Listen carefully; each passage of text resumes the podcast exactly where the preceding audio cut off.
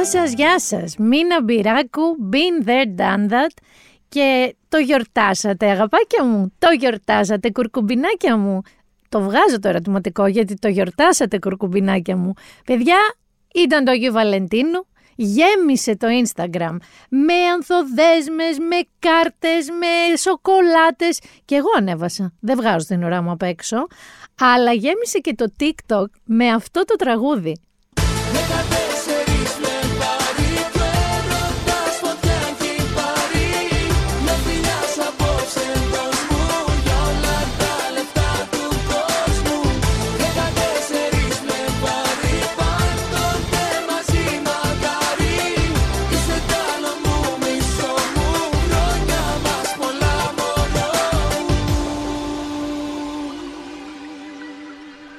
Δηλαδή δεν πάνε να βάζουν οι άλλοι Nat King Cole και LOVE και δεν ξέρω εγώ τι άλλο. Εμείς εδώ παιδιά έχουμε τον Νίνο, το 14 Φλεβάρι. Αυτό είναι το παγκόσμιο ελληνικό τραγούδι για τον Άγιο Βαλεντίνο.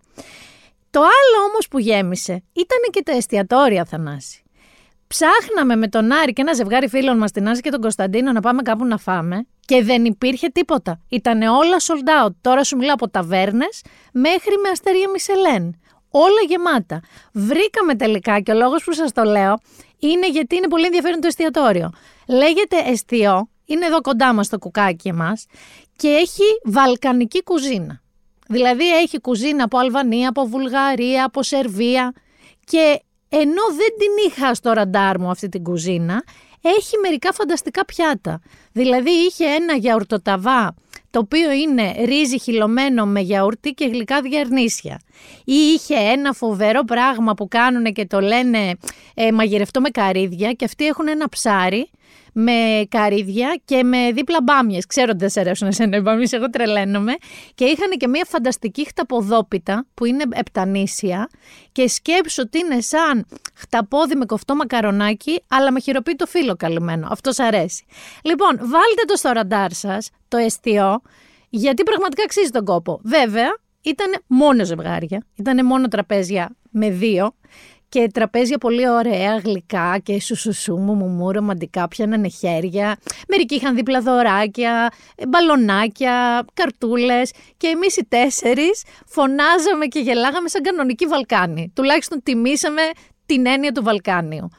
Και επειδή σας είχα τάξει στο προηγούμενο επεισόδιο και ένα review ενός άλλου εστιατορίου, του Πόλπο, που σας έλεγα ότι είναι στη Λαχαναγορά στο Ρέντι, ε, να σας κάνω και αυτό το review. Δεν έχω ξανακάνει πιο περίεργο άνοιγμα επεισοδίου, αλλά εντάξει, πήγε έτσι τώρα, τι να κάνουμε. Λοιπόν, το Πόλπο είναι όχι μέσα στη Λαχαναγορά όπως σας είχα πει, είναι ακριβώς απέναντι. Δηλαδή είναι εκεί στην οδό Κένεντι. Και είναι μεσοτυχία με το ψαράδικο του κυρίου Κατσικάκη. Ο οποίος κύριος Κατσικάκης είναι από τους πιο γλυκούς ανθρώπους που έχω γνωρίσει.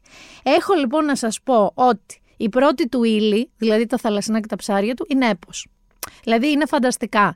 Γιατί τα στέλνει, όπως σας είχα πει, όντως τα καλύτερα εστιατόρια της Αθήνας, αλλά και τα καλύτερα ελληνικά εστιατόρια εκτός Ελλάδας. Έχουμε και στο Ντουμπάι, έχουμε σε διάφορα μέρη. Και μάλιστα μας πήγε και τα είδαμε. Να δεις κάτι συναγρίδες, θανάσει και κάτι φαγκριά και κάτι στήρες, άλλο πράγμα. Λοιπόν, να πάτε και να πάρετε τα πάντα. Δηλαδή από καλαμάρι στα κάρβουνα μέχρι τις γαρίδες του, τις καραβίδες του, τα μπαρμπουνάκια του και την κακαβιά του. Η σου πάτου είναι άλλο πράγμα. Να πάτε και να το τιμήσετε και ειδικά έτσι για μεσημεράκια καθημερινής, άμα κάνετε καμιά κοπάνα, λέω εγώ τώρα από τη σημαία, ρε παιδί μου, να βγείτε ένα επαγγελματικό ραντεβού και να μην γυρίσετε στο γραφείο. Πάτε στο πόλπο, πιστέψτε με, αξίζει τον κόπο. Βέβαια, επειδή εμείς είμαστε εμείς, φύγαμε από αυτά που ο παππούς μου έλεγε το ψάρι είναι φρούτο. Είναι πάρα πολύ ελαφρύ. Και πήγαμε στη Στάνη, στην πλατεία Δημοτικού Θεάτρου στον Πειραιά και πλακώσαμε γαλακτομπούρεκα, κανταήφια, μπαμπάδες και τουλούμπες. Λοιπόν, ήταν μια πολύ ωραία Κυριακή με λίγο υγιεινή διατροφή και μετά πάρα πάρα πολλές θερμίδες. Και μιας και είπα τουλουμπάκια και τουλούμπες, πάμε και στις δικές μας τουλούμπες της επικαιρότητας. Η πρώτη λοιπόν τουλούμπα της επικαιρότητας είναι πραγματικά γλυκιά.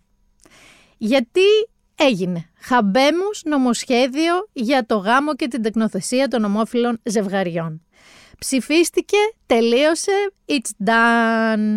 Όχι όμως, Θανάση μου προφανώς, χωρίς παρατράγουδα. Δηλαδή, δόξα τω Θεώ, δύο μέρες που συζητιόταν στη Βουλή, είχαμε μπόλικα. Καταρχάς, το προηγούμενο Σαββατοκύριακο, αλλά και το μεσημέρι της Πέμπτης κατά τη διάρκεια της συζήτησης, μαζεύτηκαν οι ενάντιοι. Αυτοί που δεν συμφωνούν, αυτοί που διαφωνούν. Όπως καταλαβαίνεις, είχε πάρα πολλές εικόνες θρησκευτικές που περιφερόντουσαν, είχε καλόγριες και παπάδες.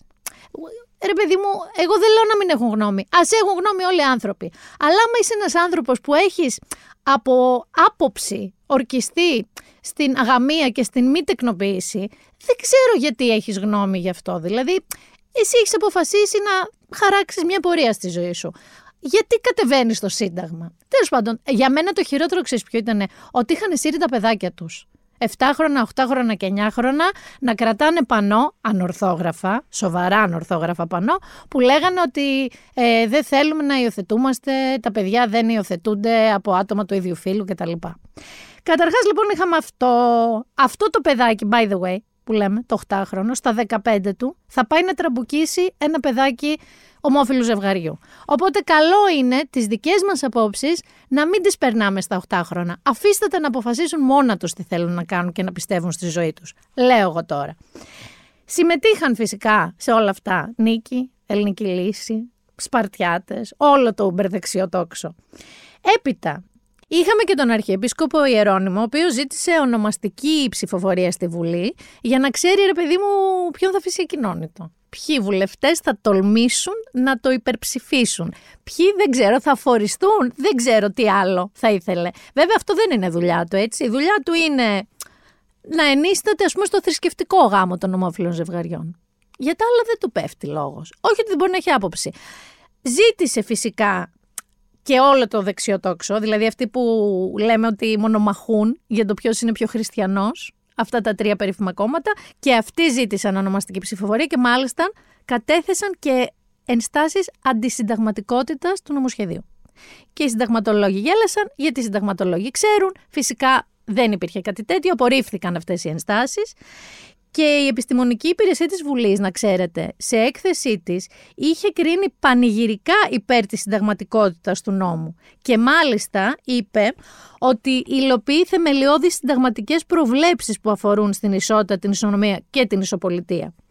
Ονομαστική βέβαια ψηφοφορία ζήτησε και ο ΣΥΡΙΖΑ. Γιατί όπως είπε ο Σοκράτης Φάμελος, απέναντι στα ανθρώπινα δικαιώματα το κρυφτούλι δεν είναι ανεκτό. Τελικά, όντως, παιδιά, έγινε ονομαστική ψηφοφορία το οποίο, αν με ρωτάτε, για λάθος λόγους το ζήτησαν οι μισοί, αλλά δεν είναι κακό. Δηλαδή είναι ένα νομοσχέδιο που είναι ξεκάθαρη θέση σου. Έχει σημασία η ονομαστική ψηφοφορία. Πάμε τώρα για το δίμερο που συζητήθηκε. Ακούστηκαν διάφορα, τα οποία κάποια δεν εξέπληξαν απολύτως καθόλου, κάποια, Θανάση, μου κάψανε το κεφαλάκι μου. Ας πούμε, τι δεν εξέπληξε. Η άποψη της κυρίας Άννας Καραμανλή η οποία είπε ότι δεν ξέρω πότε η έννοια της οικογένειας έχασε την ιερότητά της. Και φτάσαμε στο σημείο να θεωρείται ok ένα παιδί να μην πει ποτέ μαμά. Ούτε πότε ο βράχος των παιδικών μας χρόνων ο πατέρας έγινε ανώνυμο σπέρμα. Αν αυτό είναι πρόοδος, τότε είμαι συντηρητική και οπισθοδρομική. OK. Okay. No surprise there. Ο Κυριάκος Μητσοτάκης έκανε μια ωραία τοποθέτηση γενικά κατά τη γνώμη μου, εκτός από το ότι θύμισε στην εκκλησία ότι ο παπάς παπάς και ο ζευγάς ζευγάς, έτσι το είπε, και ότι έχουν διαφωνήσει και στο παρελθόν αλλά δεν έγινε και κάτι με την εκκλησία, είπε κάτι που για μένα ρε παιδί μου είναι και η ουσία όλου αυτού του νομοσχεδίου. Πάμε να τα ακούσουμε. Και σήμερα πια, και θέλω να το τονίσω αυτό κυρίες και κύριοι συνάδελφοι, γιατί αυτό δεν επιδέχεται καμία αμφισβήτησης. Μας το είπαν όλοι οι ανεξαιρέτως οι επιστημονικοί φορείς οι οποίοι ήρθαν στη Βουλή. Έχουμε αναμφισβήτητα εμπειρικά δεδομένα τα οποία υπερβαίνουν τις υποκειμενικές μας πεπιθήσεις. Ξέρουμε ότι ευτυχισμένα παιδιά μπορούν να μεγαλώνουν και με γονείς του ιδίου φίλου.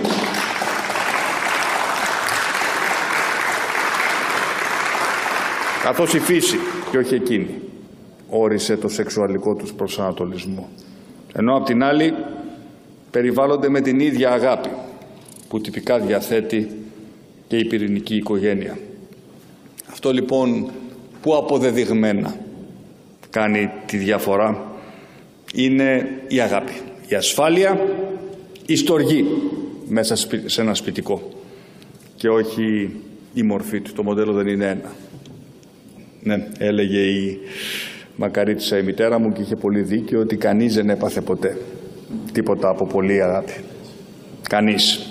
Μένω λίγο στο δεξιό κομμάτι, γιατί είχαμε θανάσει και κάποια φανταστικά ευτράπελα. Δηλαδή, μιλάμε ότι σφάχτηκαν μεταξύ τους Νίκη, Σπαρτιάτες ε, και Ελληνική Λύση. Δηλαδή, είχαμε, ειδικά ο Στίγκας με το Βελόπουλο, γίνανε μαλλιοκούβαρα. Τον έλεγε ο Στίγκας το Βελόπουλο γελοτοποιό, τον έλεγε πατεώνα. Ε, μιλάμε τώρα άλλα για άλλα. Δεν είχε καμία σχέση με το νομοσχέδιο από ένα σημείο και μετά. Να πάμε όμως λίγο και πολύ αριστερά. Να πάμε λίγο και στον κύριο Κουτσούμπα. Ο κύριος Κουτσούμπας, λοιπόν, που γενικά, ρε παιδί μου, υποτίθεται ότι στηρίζει γενικά το δικαίωμα των ανθρώπων, εργατικά κυρίως. Ανέβηκε λοιπόν στο βήμα της Βουλής. Θυμόμαστε ότι είχε καταψηφίσει και το σύμφωνο συμβίωσης, OK. Okay? Λοιπόν, ανέβηκε πάνω στο βήμα της Βουλής, έκανε μια πάρα πολύ μακρά ομιλία. Κάπου 44 λεπτά μίλαγε. Και είπε, όπως φαντάζεσαι, για τους αγώνες των φοιτητών, για τον καπιταλισμό, για τα τρακτέρ, για τους αγρότες, για τη δημόσια υγεία. Επέμεινε πολύ στα intersex, όπως έλεγε, intersex άτομα και τα trans άτομα. Μετά καταδίκασε την υποκρισία των κομμάτων, είπε παλιές δικές τους προτάσεις για τα άτομα intersex και έφτασε στο διατάφτα. Γιατί καλά τα έλεγε όλα αυτά. Προσπαθώντας, ξέρεις, να αποτινάξει από πάνω του ξεκάθαρα τη ρετσινιά ότι δεν είναι ομοφοβικός ή τρανσφοβικό. Το οποίο όμως το έκανε με έναν τρόπο κουτσουμπίστικο. Δηλαδή, καπιταλισμός, καπιταλισμός, καπιταλισμός. Και πάμε όμως να ακούσουμε τι είπε στο διατάφτα. Κυρίες και κύριοι, η ξεκάθαρη τοποθέτηση του κόμματος για καταψήφιση του νόμου της Νέας Δημοκρατίας δεν έχει σχέση με το σεξουαλικό προσανατολισμό του καθενός και της καθεμιάς. Δεν έχει να κάνει επίσης με τη στάση μας απέναντι στην ομοφιλοφιλία ή την αμφιφιλοφιλία ως εκφράσεις της σεξουαλικότητας του ατόμου επαναλαμβάνω ότι το ΚΚΕ έχει κάνει ήδη προτάσεις που μπορούμε να τις επαναφέρουμε για να καταργηθεί οποιαδήποτε μορφής απομόνωση, καταδικάζοντας κάθε μορφής ρατσισμού απέναντι σε συνανθρώπους μας με άλλο σεξουαλικό προσανατολισμό.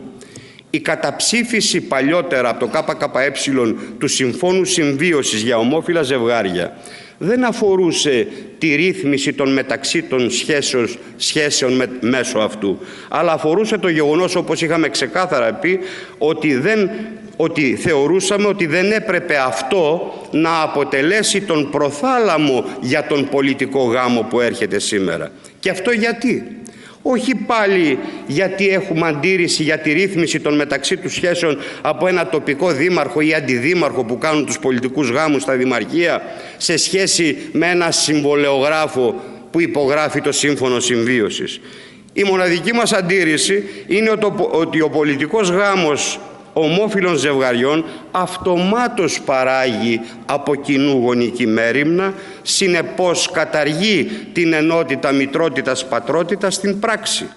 Όπως πολύ σωστά έγραψε ο Κουραφέλ Κιθρός σε ένα σκίτσο του, ε, νόμος είναι το δίκαιο του straight εργάτη. Γιατί τώρα ό,τι και να λέμε, εγώ δεν λέω ότι είναι ούτε ομοφοβικός ούτε τρανσφοβικός, αλλά όταν ένα κόμμα λέει με πάρα πάρα πολύ ελιγμό ότι τελικά καταψηφίζει ένα νομοσχέδιο που είναι θέμα ισότητας, ε, δεν μπορείς να λες δεν είμαι ομοφοβικός, αλλά καθίστε ste μια χαρά, χωρίς σύμφωνα συμβίωσης, χωρίς τίποτα. Απλά καθίστε εκεί να είστε γκέι.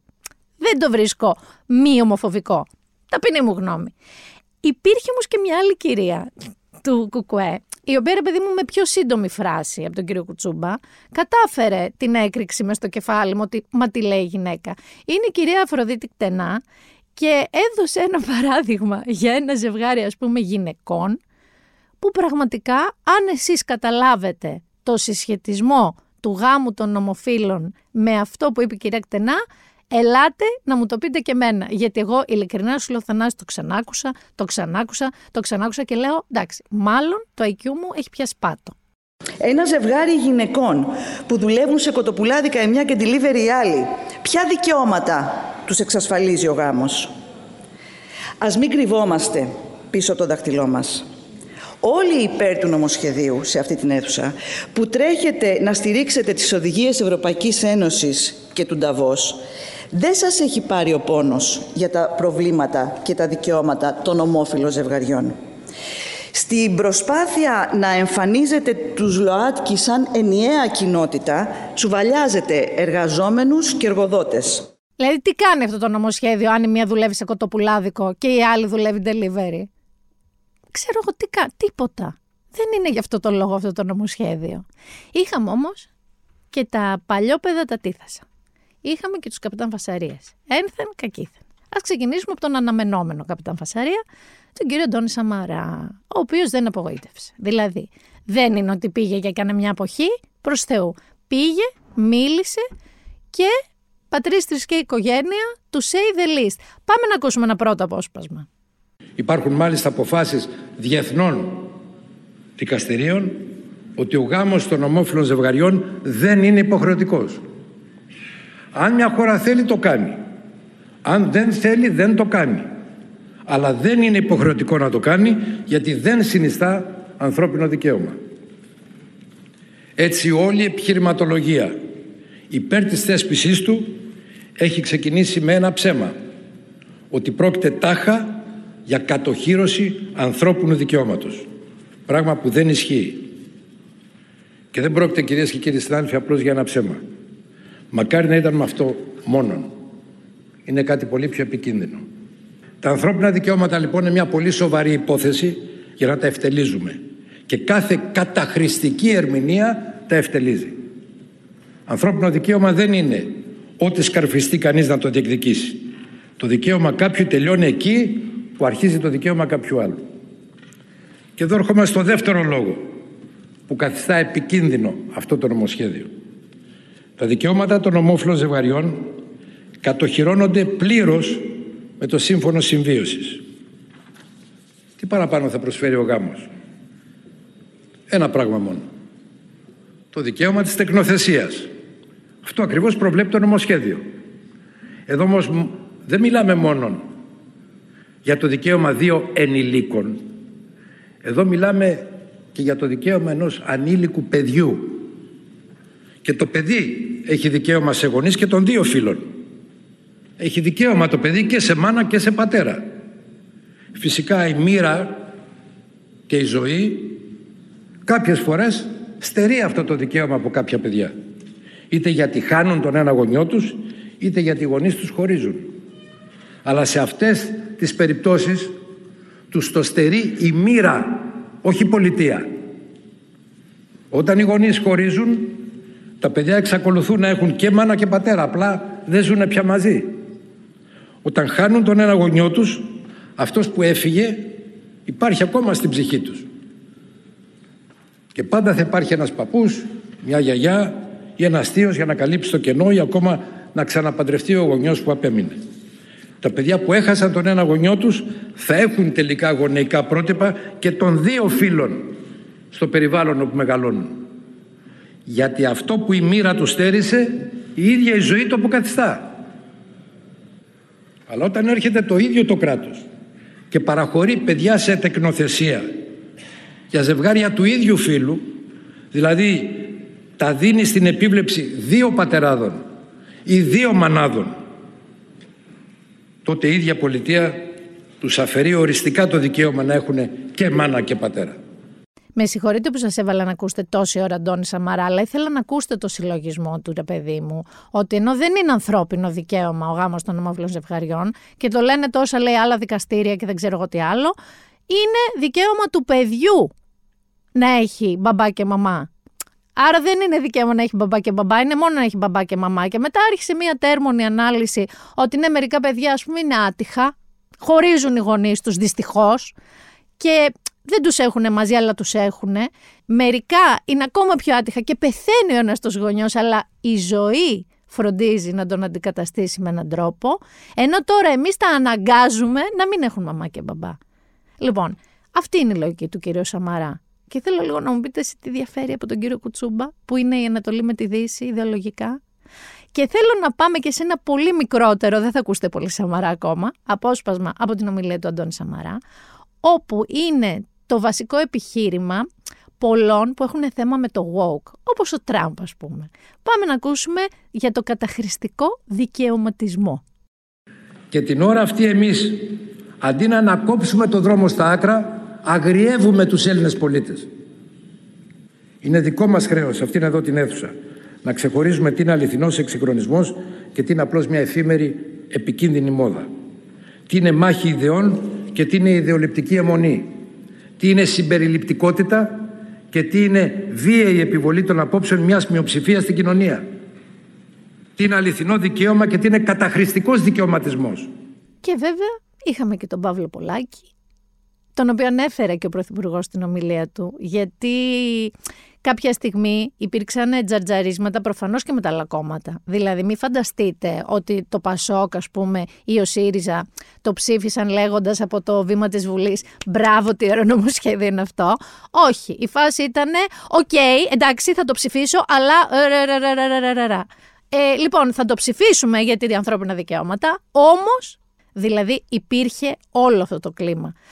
Σε ένα λοιπόν από τα τζαρτζαρίσματα ΣΥΡΙΖΑ με Νέα Δημοκρατία, ο Κυριάκος Μητσοτάκης είπε «Για να δω τι θα κάνει σε εσάς ο Παύλος ο Πολάκης».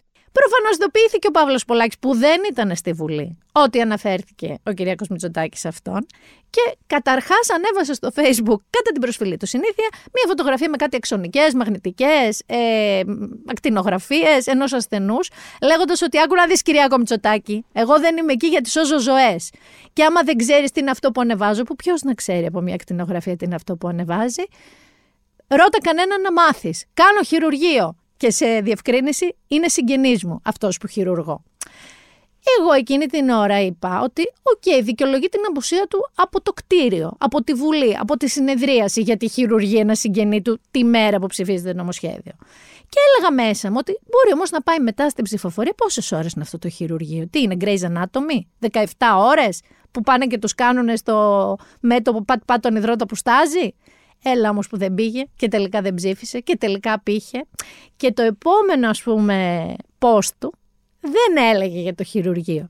Εξηγούσε στην πραγματικότητα γιατί απήχε. Έγραψε λοιπόν: Δεν δέχομαι μαθήματα προοδευτικότητας από την κυβέρνηση Μητσοτάκη, η οποία μόλις πριν μια εβδομάδα καταδικάστηκε με ψήφισμα από το Ευρωπαϊκό Κοινοβούλιο σχετικά με το κράτος δικαίου. Θα έρθουμε και σε αυτό, Θανάση. Ο Κυριάκος Μητσοτάκης προσπαθεί να ξεπλύνει τις παρακολουθήσεις, την έλλειψη πολυφωνίας, τα ΜΜΕ, τις απειλές και τις αγωγές κτλ, κτλ. Δεύτερον, αναγνωρίζω ότι όλοι οι άνθρωποι θα πρέπει να έχουν τα ίδια δικαιώματα και έχω αγωνιστεί στη ζωή μου γι' αυτό. Ο σεξουαλικός προσανατολισμός δεν είναι δυνατόν να διαχωρίζει τους συνανθρώπους μας και γι' αυτό άλλωστε ψήφισα και το Σύμφωνο Συμβίωσης το 2015 σε αντίθεση με τους 36 βουλευτές της Νουδού. Και συνεχίζει να λέει πάλι για το Ευρωπαϊκό Δίκαιο κτλ.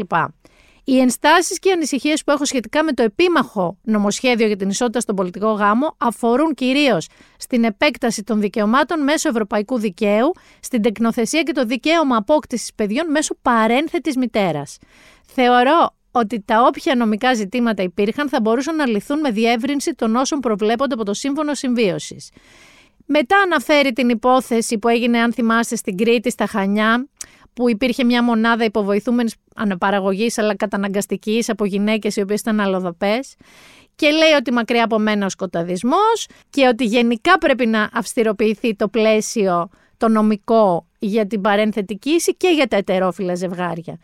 Και μετά καταλήγει ότι σε ένα νομοσχέδιο που δεκάδες βουλευτές διαφοροποιήθηκαν είναι πραγματικά αστείο ο θόρυβος να γίνεται πάλι για τη δική μου στάση.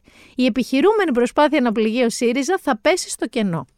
Θέλω να σας πω ότι δεν έπεσε στο κενό. Ήδη είναι σε τροχιά σύγκρουση με τον Στέφανο Κασελάκη την ακριβώς επόμενη μέρα από αυτό που έγινε. Και υπάρχει πια και δυσφορία από πολλούς βουλευτές του ΣΥΡΙΖΑ. Ότι οι νησάφοι πια μας καλούν σε εκπομπές να πούμε κάτι για το ΣΥΡΙΖΑ, για τις προτάσεις μας και καταλήγουμε να υπερασπιζόμαστε τον Παύλο Πολάκη. Οπότε τώρα δεν ξέρω κατά πόσο θα πάει πολύ ενωμένος που λέει ο Παύλος Πολάκης ο ΣΥΡΙΖΑ στην ανασυγκρότηση και την επανακίνησή του. Τι έγινε όμως στην ουσία, έτσι. Πάμε να το ακούσουμε λίγο από την ανακοίνωση που ακούστηκε μέσω μεγαφώνων έξω από τη Βουλή που εντωμεταξύ αφού έφυγαν οι αντιρρησίες μαζεύτηκαν μέλη της LGBTQ κοινότητας αναμένοντας αυτή την απόφαση. Οπότε πάμε να ακούσουμε για τις ψήφους, πόσες ήταν υπέρ, πόσες ήταν κατά, μαζί με τους πανηγυρισμούς. Σχεδίου νόμου ψήφισαν ναι 176 όχι.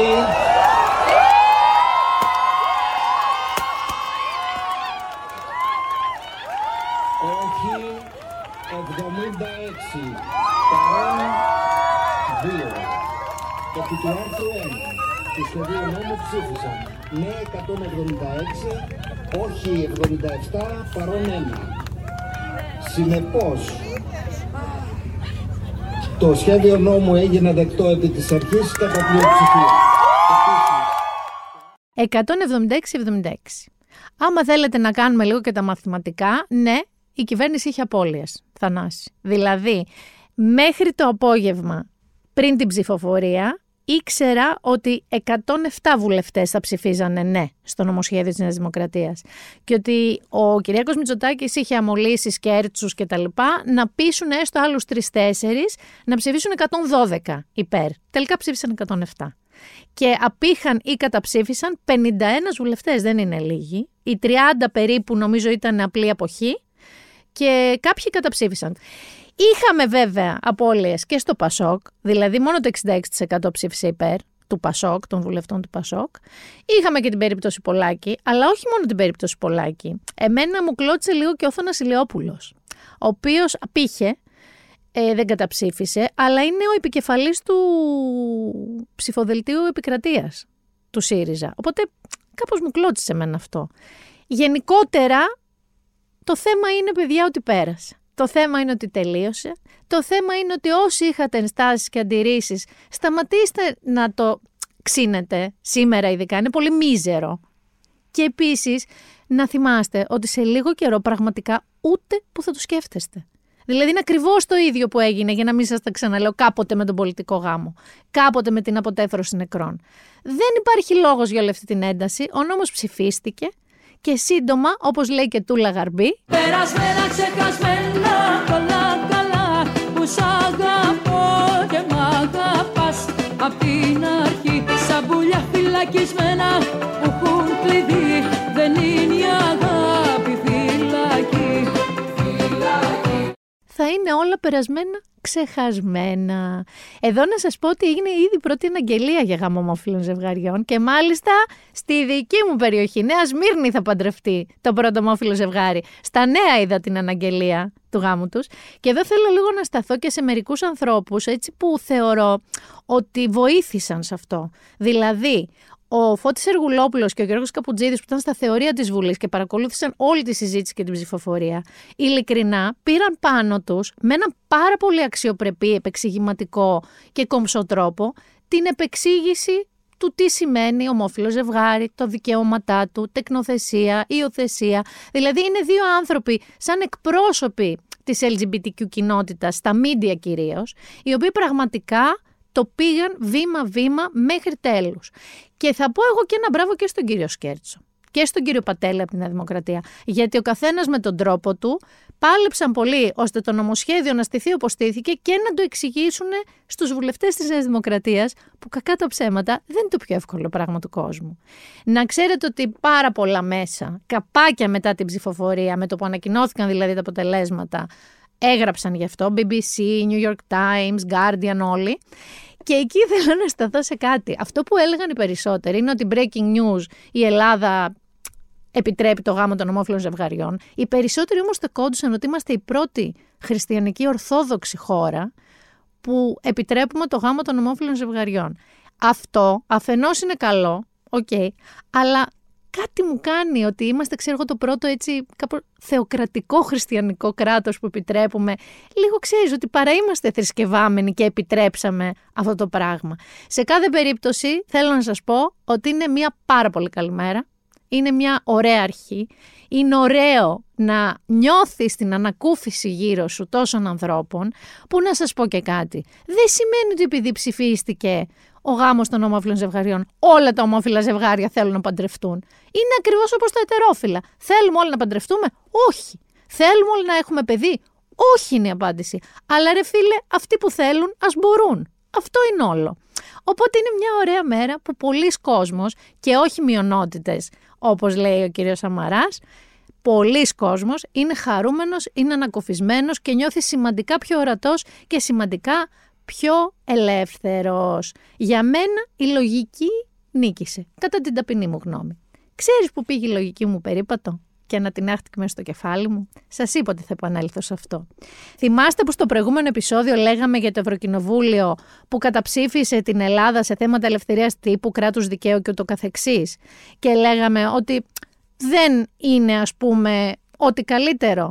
Υπήρξε λοιπόν μια αντίδραση που εγώ δεν την είχα, δεν την περίμενα. Και δεν εννοώ καν του κύριου Πέτσα που έλεγε ότι είναι προσωπικό beef με τον κύριο Μητσοτάκη του Ευρωκοινοβουλίου, ο οποίος κύριος Πέτσας, by the way, απείχε. Δεν υπερψήφισε το νομοσχέδιο. Όχι, όχι, μιλάω για τον Άριο Πάγο, το δικό μας Άριο Πάγο, ο οποίος πήρε το όπλο του Θανάση. Και η ελομέλειά του, με πλειοψηφία 49-13, παρακαλώ, αποφάσισε να επιτεθεί πίσω στο Ευρωκοινοβούλιο. Με μία απάντηση όπου υποστηρίζει ότι η θέση του Ευρωπαϊκού Κοινοβουλίου στηρίζεται σε αόριστες και ατεκμηρίωτες αιτιάσεις και σε αμφισβητούμενα δεδομένα και συμπεράσματα που έχουν εξαχθεί χωρίς τεκμηρίωση, με την παράθεση ψευδών και μη επιβεβαιωμένων πληροφοριών. Ότι δηλαδή όλο αυτό το ψήφισμα που έγινε έχει στηριχτεί σε μη τεκμηριωμένα πράγματα. Κατά πληροφορίες, οι υποθέσεις που οδήγησαν στο επίμαχο καταδικαστικό ψήφισμα βρίσκονται όλες σε εξέλιξη και ουσιαστικά η θέση του Ευρωπαϊκού Κοινοβουλίου αποτελεί παρέμβαση στο έργο της ελληνικής δικαιοσύνης. Θεωρούν δηλαδή, ρε παιδί μου, ότι το δυστύχημα στα Τέμπη, η υπόθεση των τηλεφωνικών υποκλοπών, η λίστα Πέτσα, η έρευνα για το ναυάγιο της Πύλου, η έρευνα για τη δολοφονία του Καραϊβάζ, ότι όλα αυτά είναι εν εξελίξη είναι είτε σε δίκη είτε πρόκειται να είναι σε δίκη και ότι το Ευρωπαϊκό Κοινοβούλιο με αυτό το, το ψήφισμα στην ουσία παρεμβαίνει στο έργο της δικαιοσύνης, το οποίο είναι κάτι που λες πώς έγινε αυτό τώρα. Θύχτηκαν, εγώ καταλαβαίνω. Θύχτηκαν επειδή είπε το Ευρωκοινοβούλιο ότι δεν έχουμε κράτος δικαίου. Και σου λέει ότι δεν έχουμε κράτος δικαίου. Και έχουμε και παρεμβαίνεις. Όποτε έχουμε από τη μία αυτό που ανάλογα με την απόχρωση αποθέωσαν αυτή την κίνηση κάποιοι και κάποιοι γράψανε τι στην ευχή έγινε. Και θανάσσε να μην φτάνει όλο αυτό, βγαίνει και ο Economist, είναι ένα πολύ γνωστό περιοδικό, και μας λέει ότι είμαστε πλήρης δημοκρατία για πρώτη φορά μετά το 2008. Ότι και μπράβο μας που είμαστε πλήρης δημοκρατία ξανά. Και λέω, τι, τι αρχίζω και καίγομαι. Λοιπόν, Άκου τι γίνεται. Ο Economist βγάζει μία φορά το χρόνο μία έκθεση που λέγεται Democracy Index και στην ουσία μετράει με κάποια συγκεκριμένα δεδομένα σε όλες τις χώρες του κόσμου το βαθμό δημοκρατίας τους. Πόσο δημοκρατικές είναι. Εμείς λοιπόν είμαστε από τις ελάχιστες χώρες που αυξήσαμε τη δημοκρατία μας το 23 και είμαστε σε κατάσταση πλήρους δημοκρατίας. Full democracy. Και είμαστε, άκου τώρα λέει, πάνω από τη ΣΥΠΑ, πάνω από την Ιταλία, πάνω από την Ισπανία, πάνω και από την Πορτογαλία. Είμαστε πιο δημοκράτες και μπράβο μας. Λοιπόν, καταλαβαίνετε ότι στο κεφάλι μου, από τη μία έχεις το Ευρωκοινοβούλιο να σου λέει ότι βασικά δεν έχεις δημοκρατία, δεν έχεις ελευθερία, δεν έχεις κράτος δικαίου. Και ο Economist με τη δική του έκθεση να λέει: Έχετε πάρα πολύ καλή δημοκρατία. Κουκλίτσα η δημοκρατία σας. Σαν popcorn σκάγανε τα εγκεφαλικά μου κύτταρα γιατί έλεγα δεν καταλαβαίνω τίποτα. Αυτό που κατάλαβα πολύ καλά βέβαια είναι ότι ανάλογα με το χρώμα των πιστεύω του καθενός έπαιρνε είτε του Economist την έκθεση είτε του Ευρωκοινοβουλίου το ψήφισμα και το έκανε παντιέρα. Ανάλογα δηλαδή με το κατά πόσο είναι δεξιός ή αριστερός, κουνάει το αντίστοιχο σημαιάκι. Τώρα τι να σας πω, αν ισχύει ότι είμαστε φανταστική δημοκρατία ή αν ισχύει ότι είμαστε δημοκρατία για πέταμα, τις ξέρετε τις θεωρίες μου. Η αλήθεια είναι κάπου στη μέση. Σίγουρα δεν είμαστε φανταστική δημοκρατία, αλλά OK, okay, δεν είμαστε δημοκρατία σαν άλλες χώρες που πραγματικά δεν υπάρχει δημοκρατία. Είμαστε, Θανάση, 20 από τους 167. Αυτό είναι το ranking μας στην έκθεση του Economist. Σαν τα δικά μου λοιπόν εγκεφαλικά κύτταρα για αυτό το ποτσέγγινεν, πρέπει να ένιωσε η Εφη Χτσιόγλου, τα δικά της εγκεφαλικά κύτταρα. Διότι έγινε μία ημερίδα της εφημερίδας των συντακτών, της ΕΦΣΥΝ, με βασικούς ομιλητές την Έφη Αχτσιόγλου της Νέας Αριστεράς, το Διονύση Τεμπονέρα του ΣΥΡΙΖΑ και τον Μανώλη Χριστοδουλάκη του ΠΑΣΟΚ. Και ο τίτλος της ημερίδας στην ουσία ήταν το μέλλον της αριστεράς και της κεντροαριστεράς, αλλά ο τίτλος της εκδήλωσης ήταν «Απέναντι στο Μητσοτάκι ποιος» Δηλαδή το ζητούμενο ήταν ποιος από όλο τον κεντροαριστερό χώρο θα σταθεί απέναντι στον Κυριάκο Μητσοτάκη και το 41% που λένε οι οπαδοί του. Ήδη αυτή η μερίδα εμένα μου ακουγόταν κάπως, αλλά έχει ακουστεί πολύ κάπως στο ΣΥΡΙΖΑ. Γιατί; Σου λένε, θα πας Διονύση Τεμπονέρα να μιλήσεις και να συζητήσεις με τους προδότες, με την Εφιαχτσιόγλου δηλαδή, που και έφυγε και μας πήρε βουλευτές και στέκεται απέναντί μας και μας βρίζει και εσύ θα πας να είσαι συνομιλητής με αυτήν.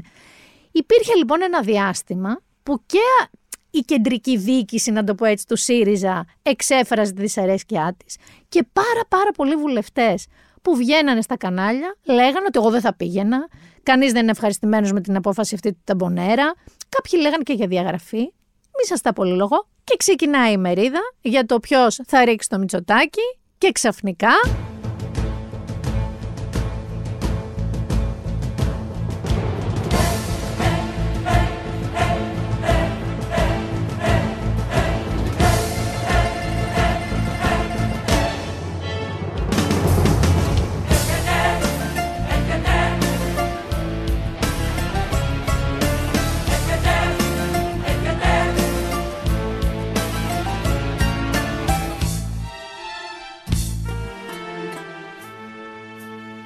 επικρατεί ένα φουρφούρισμα στην αίθουσα, κάποια χειροκροτήματα και κάτι ψηλές αποδοκιμασίες και ξαφνικά κατεβαίνει ο Στέφανος στα σκαλιά του Θεάτρου Α σαν το ρουβά.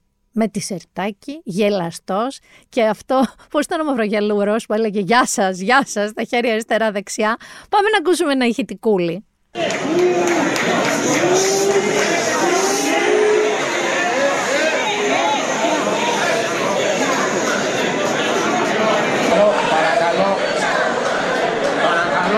Καλησπέρα, Στέφανε. Καλησπέρα. Την ακούσατε την Εύη Αχτσιόγλου ξαφνικά. Καλησπέρα, Στέφανε. τι, φου, τι κάνεις εσύ εδώ; Δεν είχε προσκληθεί προφανώς, αλλά θεωρώ εγώ ότι ο Στέφανος Κασελάκης πήγε εκεί για να καπελώσει τη φάση επικοινωνιακά. Και μάλιστα κάπου είδα ότι τώρα Μπακογιάννη τον ε, εξήρε πάρα πολύ γι' αυτό. Στην ουσία τι έγινε, Θανάσου, ποια ήταν η ερώτηση της βραδιάς; Απέναντι στον κυρία Μητσοτάκη ποιος; Και σου λέει ο Στέφανος Κασελάκης, εγώ, τι ποιος. Θα εμφανιστώ και αυτό θα είναι η απάντηση. Το θέμα είναι ότι η Εφη Αχτσιόγλου του είπε και ο Διονύσης Τεμπονέρας να απευθύνει ένα χαιρετισμό αφού ήρθε και είναι αρχηγός κόμματος και κάπως να θαυτεί αυτό το τσεκούρι του πολέμου. Και είπε όχι, όχι, όχι, έχω στείλει εκπρόσωπο. Άρα γιατί πήγες ρε φίλε; Γιατί πήγες; Και θέλω να σας πω ότι δεν το πήρε καλά ούτε η διοργανώτρια εφημερίδα των συντακτών.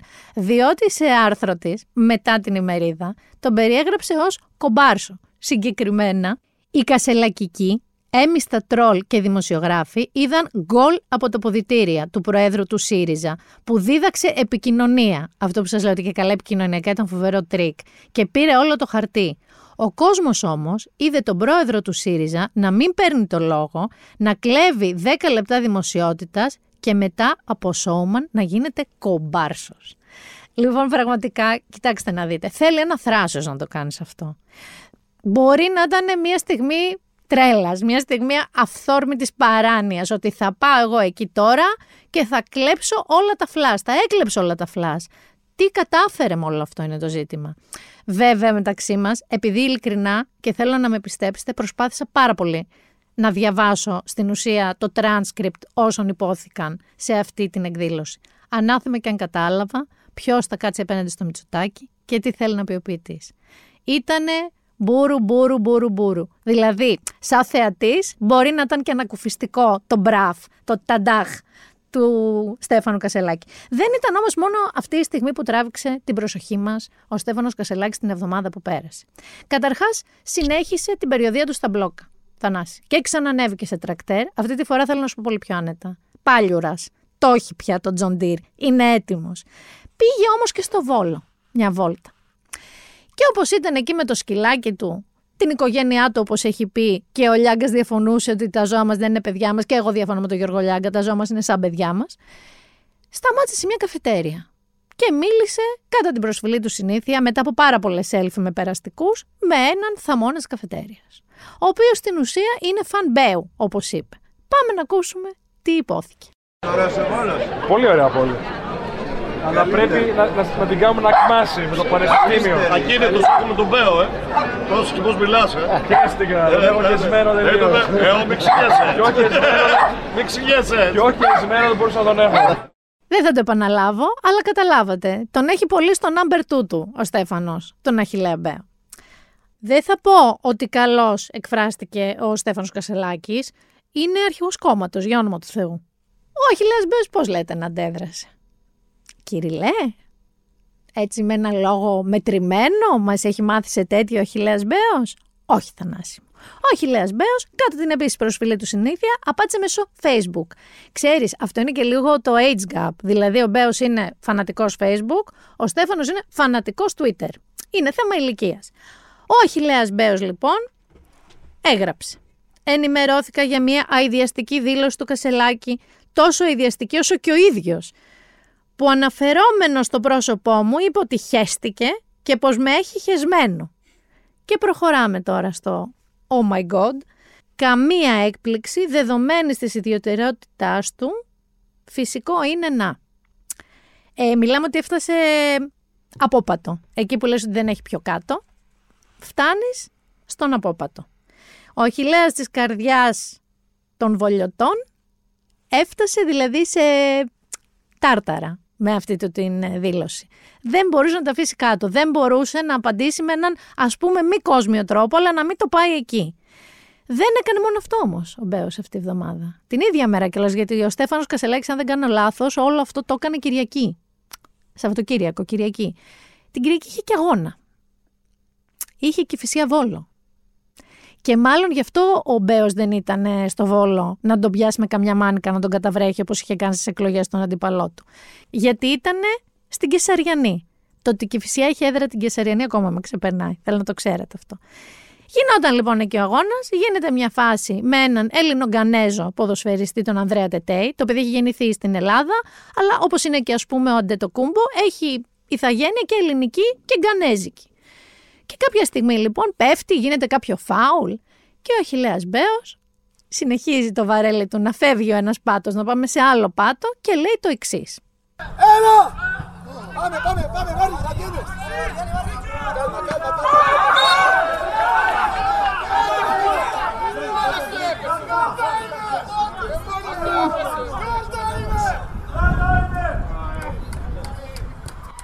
Ρε μόνος του έπεσε η μαϊμού.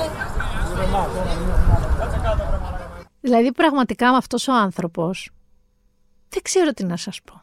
Είναι σαν να μην έχει, όχι κόφτη, όχι φίλτρο, να μην έχει άλλο είδος ομιλίας, να μην έχει άλλο τρόπο να μιλάει.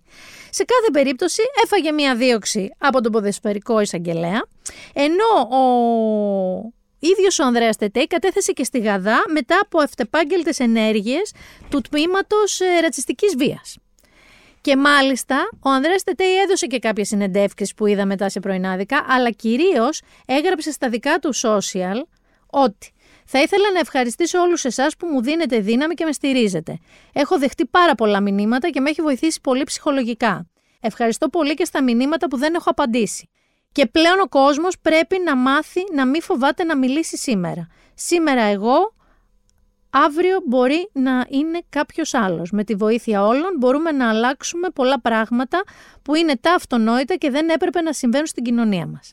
Προφανώς. Η απάντηση των από εκεί, ο μεν Βόλος, επισήμως σαν ομάδα, είπε ότι το μαϊμού δεν πήγαινε στο ντιτέι, πήγαινε στο φάουλ, ότι το φάουλ ήταν μαϊμού. Και ο ίδιος ο Αχιλλέας Μπέος είπε ότι μακριά από μένα φυσικά στο facebook, μακριά από μένα ο ρατσισμός, αφού έχω συνεργαστεί με ανθρώπους που δεν είναι λευκοί, να το πω έτσι, και δεν είχα θέμα, εμένα αυτό μου θυμίζει εγώ ομοφοβικός, έχω φίλους που είναι γκέι, δεν έχω πρόβλημα, αρκεί να μην προκαλούν. Λοιπόν, και είπε ότι με αυτό που κάνει ο Ανδρέας Τετέι πάει πίσω τον αγώνα ενάντια στο ρατσισμό. Όχι με αυτό που έκανε ο Χιλέας Μπέος. Γιατί ο Χιλέας Μπέος το είπε για το φάουλ. Όχι για τον Ανδρέα Τετέι. Παιδιά, ακούσατε το ηχητικό. Αν ψάξετε και βρείτε και το βίντεο, η απάντηση είναι εκεί. Δεν χρειάζεται να ακούσετε καμία άποψη. Η απάντηση είναι εκεί. Σας έχω πει να τον χαίρεστε το δήμαρχό σας, Βολιώτες. Νομίζω σας το έχω πει. Ε, να σας το ξαναπώ. Δεν ήταν αυτή όμως η μόνη έτσι πολύ δημόσια κόντρα που συνοδεύτηκε από μηνύσεις Θανάση αυτή την εβδομάδα. Κωδικός Πάνος Βλάχος. Κουνάει το κεφάλι, Θανάσης. Καταλάβατε καθόλου τι έγινε. Αυτό πέφτει στην κατηγορία. Πώς σας έλεγα για τον Ταλάρα που μου είπε ο Άρης κάποια στιγμή να σου πω τι έχει γίνει με τον Ταλάρα, γιατί δεν καταλαβαίνω, γράφουν όλοι. Κωδικός Πάνος Βλάχος είναι ίδια κατηγορία. Τύπου κάποιος Άρης να αναρωτηθεί, πες μου λίγο τι έχει γίνει με τον Πάνο Βλάχο, γιατί δεν ξέρω. Ακούστε τώρα τι έχει γίνει. Ο Πάνος Βλάχος σε μια εμφάνισή του στη Θεσσαλονίκη τραγούδισε το ρεμπέτικο του Τιμπάτσι που ήρθαν τώρα του Γιαννάκη Ιωαννίδη. Ωραία. Και παραποίησε ένα στίχο. Πάμε να ακούσουμε πώς παραποίησε το στίχο. Μέσα σε ένα σάκο βάλτε Μέσα σε ένα σάκο βάλτε Μέσα σε ένα σάκο βάλτε Αδόνι και Πορτοσάλτε Μέσα σε ένα σάκο βάλτε Αδόνι και Πορτοσάλτε Μέσα σε ένα σάκο βάλτε Άδωνη και Πορτοσάλτε. Πώς το πήρανε Άδωνης και Πορτοσάλτε; Όχι καλά. Ο Άδωνης αρχικά τουίταρε και έγραψε «Τι κρίμα, ο Πάνος Βλάχος είναι ένας πράγματι ταλαντούχος ηθοποιός, ο οποίος όμως θεώρησε ξυπνάδα να τραγουδήσει από σκηνής αυτό και βάζει το ηχητικό που σας έβαλα. Δηλαδή να μας βάλουν εμένα και τον Άρης Πορτοσάλτε με mention σε ένα σάκο, δηλαδή να μας σκοτώσουν; Και αυτό λέγεται χιούμορ; Και αν αύριο ένας τρελός όντως το κάνει, τι θα λέει ο κύριος Βλάχος στις οικογένειές μας; Ζητώ συγγνώμη. Κρίμα, κρίμα, κύριε Βλάχε. Ο ίδιος ο Πάνος Βλάχος στα καπάκια, γιατί έγινε παντού κεντρικό θέμα, σε site, σε κανάλια κτλ. Έκανε ένα story λέγοντας: Η στίχη και η τέχνη μου ποτέ δεν έχουν σκοπό να υποκινήσουν τη βία. Δεν είναι το χιούμορ και η σάτυρα, ανορθόγραφα, με πόνεσε αυτό, με ύψιλον σάτυρα, που γεννούν τη βία. Βάλτε με και μένα μέσα στο σάκο, ίσως έτσι να έρθουμε πιο κοντά. Ο Άρης Πορτοσάλτε το πήρε αρκετά πιο βαριά. Δηλαδή τύπου πάω δικαστικά πιο βαριά. Πάμε να δούμε λίγο τι είπε. Βλέπω κάτι αυγές και κάτι χρυσαυγές, κάτι διαφόρους έτσι υποστηρικτές που λένε για αυτό το χιούμορ. Λοιπόν, χιούμορ με προτροπή σε φόνο Δεν για υπά- μένα δεν είναι δεν, χιούμορ. υπάρχει. Έτσι είναι, προφανώς. Διάλογος με υποκινητή βίας, ε, διάλογο με υποκινητή βίας δεν ανοίγεις. Τα περαιτέρω θα τα βρούμε στη δικαιοσύνη.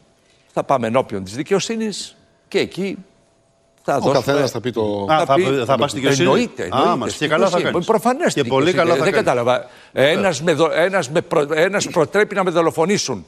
Και θα μείνω μετά απραγώς. Εννοείται θα πάμε στη Ναι, Και πολύ δικαιοσύνη σωστά θα με, με κάνεις. μήνυση, με αγωγή, με ό,τι, Ό,τι ό, προβλέπεται. όλο, όλο, το- όλο, ό,τι προβλέπετε. Μάλιστα, Ό,τι άρα θα προβλέπετε. προσφύγουμε, θα προσφύγει στη δικαιοσύνη. Εννοείται λοιπόν, θα Άρη, προσφύγω στη εναντίον δικαιοσύνη. Δεν του Πάνου κατάλαβα. Θα Βλάχου. ακούει η οικογένειά μου. Θα ακούω πρώτα απ' όλα εγώ. Ναι. Και θα ακούει η οικογένειά μου. Δεν καταλαβαίνω. Τι είναι αυτό το πράγμα. Εγώ εδώ δολοφονούμε για τις απόψεις μου. Ποιοι- Ποιος, δεν υπάρχει ο κριτής, ο, ο μοναδικός κριτής που αναγνωρίζω είναι ο θεος Δεν υπάρχει άλλος κριτής και η δικαιοσύνη μετά που όταν, όταν έχω αντιδικία με κάποιον άλλον. Το καταλαβαίνω. Το, ε- η επιγής δικαιοσύνη. Αλλά θα έρθει κάποιος και θα πει δολοφονήστε αυτόν.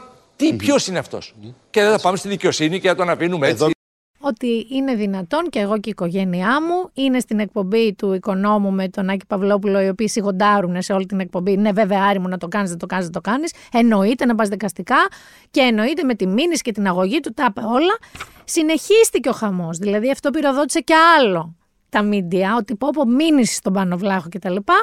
Ο Πάνος Βλάχος την πρώτη μέρα που ο Πορτοσάλτη είπε ότι θα τον μηνύσει δεν απάντησε στους δημοσιογράφους. Μετά όμως που τον προσέγγισαν στη συναυλία που έδωσε στην παράσταση πιο σωστά στο Σταυρό του Νότου στην Αθήνα και στην οποία είπε ότι μάλλον γεμίσατε το χώρο γιατί μου έκανε πολύ διαφήμιση ο Sky, ενώντας τον κύριο Πορτοσάλτε και μάλιστα χόρεψε και το στο κελί 33 του Μαργαρίτη και μάλιστα ενώ ο κόσμος από κάτω του φώναζε ξανατραγούδα το στίχο, τον επίμαχο, δεν τον τραγούδισε.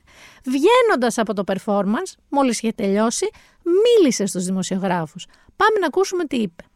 Είναι δυνατόν ποτέ εγώ να θέλω το κακό αυτού του ανθρώπου ή οτιδήποτε. Μόνο το καλό θέλω. Ένα λεπτό να σας πω κάτι. Είναι, είναι αστείο μόνο και μόνο που το συζητάμε.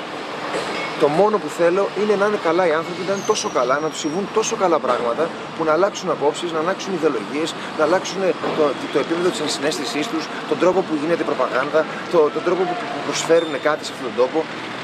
Ούτε μία στο εκατομμύριο δεν, δεν σκέφτηκα, ούτε έγραψα ποτέ κάτι για, για, για, για, να, για να γίνει όχι προτροπή σε βία, ούτε σκέψη βίας. Με ό,τι γράφω όλο- όλο το, δια- το δια- διάστημα που κάποιος με παρακολουθεί και, και να μην με παρακολουθεί δεν πειράζει. Είναι κόντρα στη βία.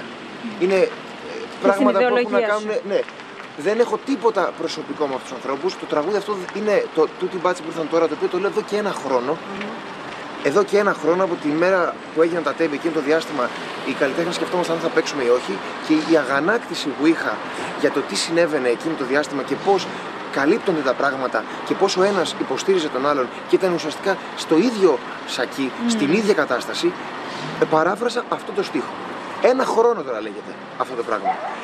Δεν μπορώ εγώ να, είμαι, να έχω αντίλογο ίσο με αυτό που έχετε εσείς προς εμένα και στην εικόνα που φτιάχνετε. Ούτε στον τρόπο με τον οποίο χρησιμοποιείτε την οικογένειά μου, ούτε εμένα, γιατί δεν με γνωρίζετε και καλά κάνετε να με γνωρίζετε. Ούτε κανένα σημαντικός άνθρωπος είμαι, ούτε τίποτα. Δεν έχω κανένα σκοπό ούτε να έρθω σε debate με εσάς. Έχετε χρόνο να φτιάξετε την εικόνα μου και την εικόνα της οικογένειάς μου και των ανθρώπων μου όπως νομίζετε. Κάνετε ό,τι θέλετε, αλλά εγώ δεν πρόκειται να μπω σε αυτή τη διαδικασία. Θα συνεχίσω να, να χρησιμοποιώ την τέχνη μου για να λέω τα πράγματα που εμένα με, με, με ικανοποιούν ιδεολογικά και ψυχικά. Δεν πρόκειται να σταματήσω ούτε στιγμή να λέω αυτό που πιστεύω, να το τραγουδάω, είτε έχει αξία είτε δεν έχει. Δεν πειράζει και να μην έχει. Κάνω απόπειρα τέχνης. Το τραγούδι αυτό το λέω εδώ και ένα χρόνο. Και θα συνεχίσει να Το το, λέω λες. και ένα, το αν θα συνεχίσω να το λέω είναι δικό μου καλλιτεχνικό ζήτημα. Το λέω εδώ Ναι. και ένα χρόνο. Το για ποιο λόγο εστοχευμένα εχθές, προχτές, ξαφνικά θεωρήθηκε αυτό το ότι εγώ υπάρχει περίπτωση να θέλω το κακό των ανθρώπων που διαφωνώ. Θέλω το καλό. Κάνω πράγματα που θέλω να τους συμπεριέχουν. Κούμπαγε. Όλοι αγαπημένοι. Εγώ αυτούς τους αγαπάω πάρα πολύ. Τους αγαπάω πιο πολύ. Θέλω να είναι καλά. Θέλω να συζητήσουμε. Θέλω να τα βρούμε. Μακριά από μένα η βία. Αναγκάστηκε να πει τα αυτονόητα. My two cents. Η γνώμη μου. Ο Άδωνης Γεωργιάδης θεωρώ ότι είναι πιο γάτα που δεν έκανε μήνυση. Γιατί κατάλαβε ότι πάει τώρα να πει ότι μιλάει για νεκρόσακο, όπως έλεγε ο Άρης Πορτοσάλτε, ότι μέσα σε ένα σάκο βάλτε άδωνη και πορτοσάλτε. Ο Πάνος Βλάχος, όπως ακούσατε, είπε για το τσουβάλιασμα. Δηλαδή ότι είναι ίδιοι και ο ένας καλύπτει τον άλλον. Οπότε σε ένα σακί, σε ένα τσουβάλι είναι και οι δύο. Ε, θεωρώ ότι είναι τραβηγμένο από το μαλλιά να πας να κάνεις μια μήνυση γιατί ο Πάνος Βλάχος τραγουδώντας αυτό οθεί κάποιον σε δολοφονία. Δηλαδή ότι κάποιος θα ακούσει τώρα το στίχο αυτό και θα πει πάω να σκοτώσω τον Άδωνη και τον Πορτοσάλτε. Θεωρώ ότι δεν πολύ στέκει. Βέβαια, δεν μπορείς να πεις σε κάποιον ότι δεν έχει δικαίωμα να προσφύγει στη δικαιοσύνη αν αισθάνεται ότι θίγεται. Δικαίωμά του είναι. Μπορεί πάντα, Θανάση μου, να απαγορεύσει να αναφέρεται στο όνομά του. Το έχουμε ξαναδεί νταλάρας, νταλάρας, νταλάρας στο παρελθόν. Απλά για μένα είναι πιο ξεκάθαρο ότι μιλάει για τσουβάλιασμα των πολιτικών και όχι για το σκοτώστε τους. Ε, τώρα, αν μου φαίνεται αστείο ή δεν μου φαίνεται αστείο, νομίζω δεν έχει και τόση σημασία. Εντάξει, εμένα δεν μου φαίνεται πολύ αστείο. Αλλά δεν έχει καμία σημασία. Δηλαδή τώρα πάμε σε επίπεδα λογοκρισίας με το σκεπτικό ότι οθεί σε δολοφονία. Εμένα το σκεπτικό με ενοχλεί. Και δεν θεωρώ ότι θα σταθεί κιόλας, ιδιαίτερα το σκεπτικό. Σε κάθε περίπτωση, μένει να δούμε αν ο Άρης Πορτοσάλτε όντως θα πάει στη δικαιοσύνη. Εγώ δεν νομίζω ότι δεν γίνεται τώρα να μην πάει. Βγήκε και το είπε στην τηλεόραση. Θα φύγω λίγο από τη χώρα, παιδιά. Με αυτά και με αυτά που σας λέω.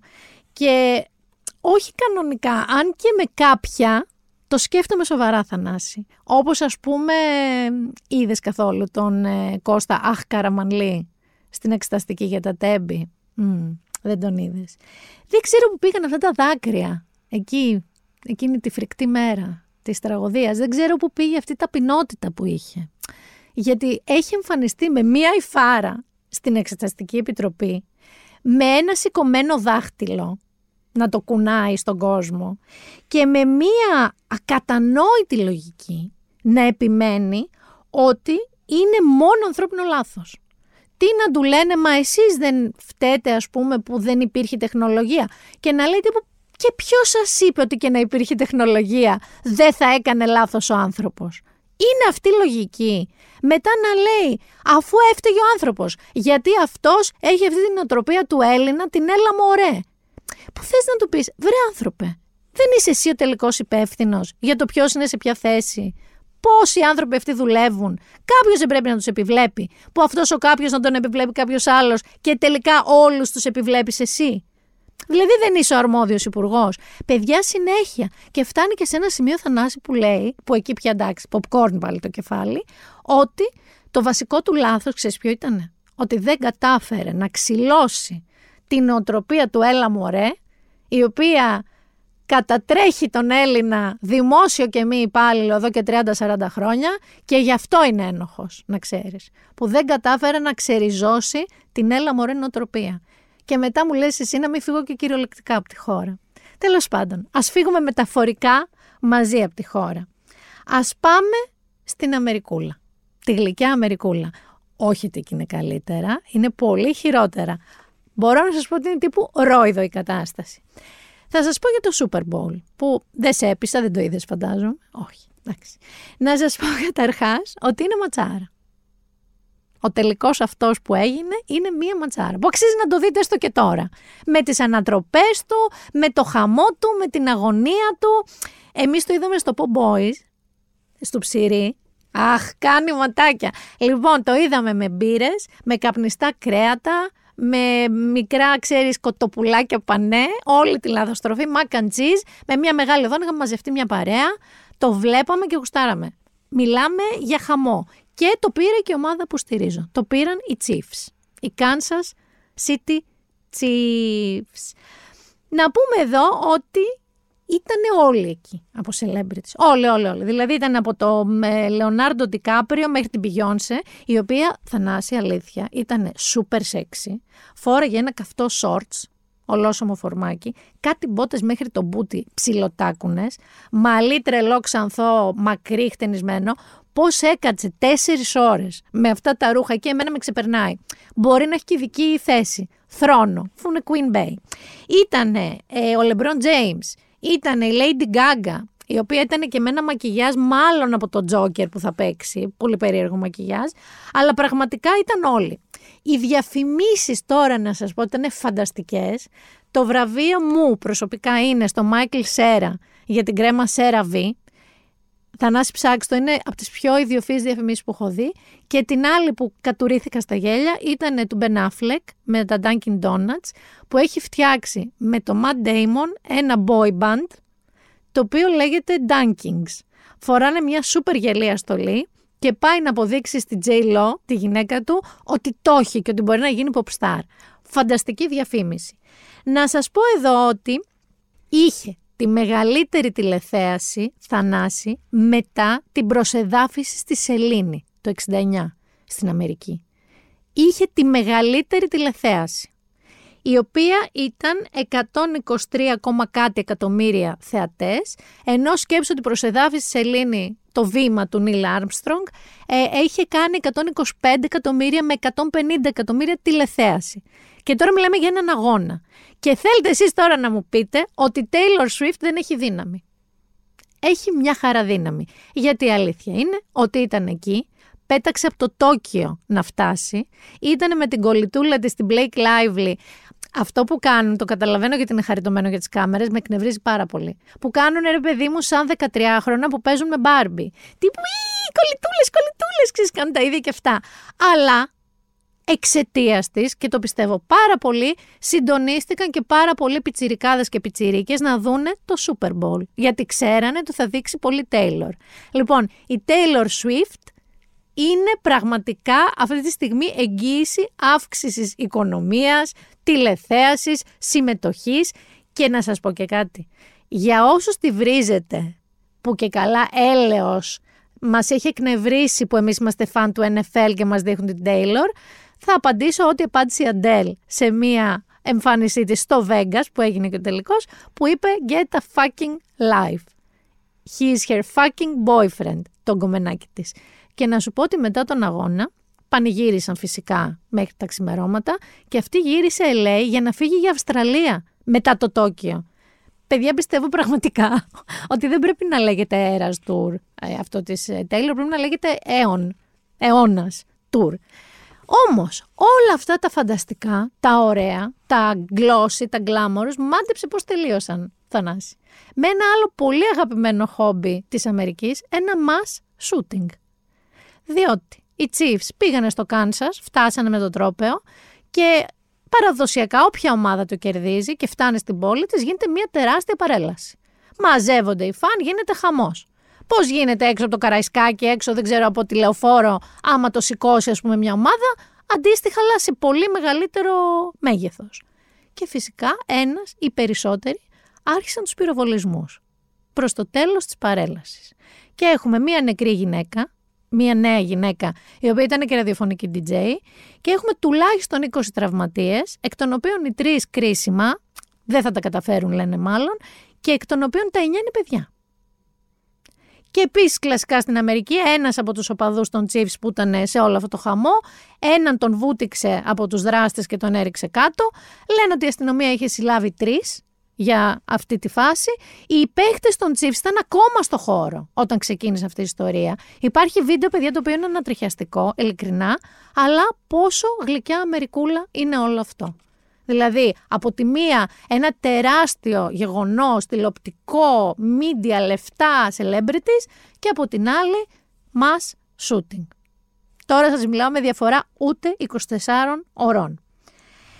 Θα μείνω στη γλυκιά Αμερικούλα, γιατί έχουμε και εκλογές. Και αν και οι εκλογές είναι το Νοέμβριο, τα όργανα Θανάση μου άρχισαν νωρίς.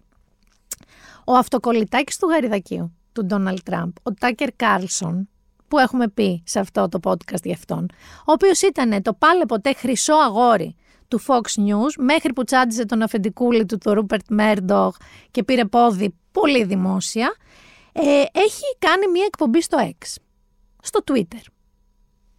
Και εγώ έτσι είχα κάνει, αλλά έχει πάρα πάρα πολλούς θεατές. Στα πλαίσια λοιπόν αυτής της εκπομπής του, κατάφερε κάτι το οποίο δεν έχουν καταφέρει οι πιο γνωστοί δημοσιογράφοι των μεγαλύτερων μέσων της Αμερικής και αν το έχουν προσπαθήσει.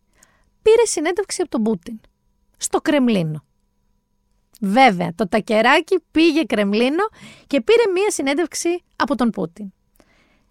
Να σας πω τι συνέντευξη είναι αυτή, γιατί λες wow, είναι η πιο βαρετή συνέντευξη στην ιστορία των συνεντεύξεων. Είναι η πιο πεταμένη ευκαιρία δημοσιογράφου στην ιστορία των ευκαιριών. Διότι ο Πούτιν για 40 περίπου λεπτά, μισή ώρα σίγουρα, λέει στον Ντάκερ Κάλσον την ιστορία της Ρωσίας από το 862 Θανάση.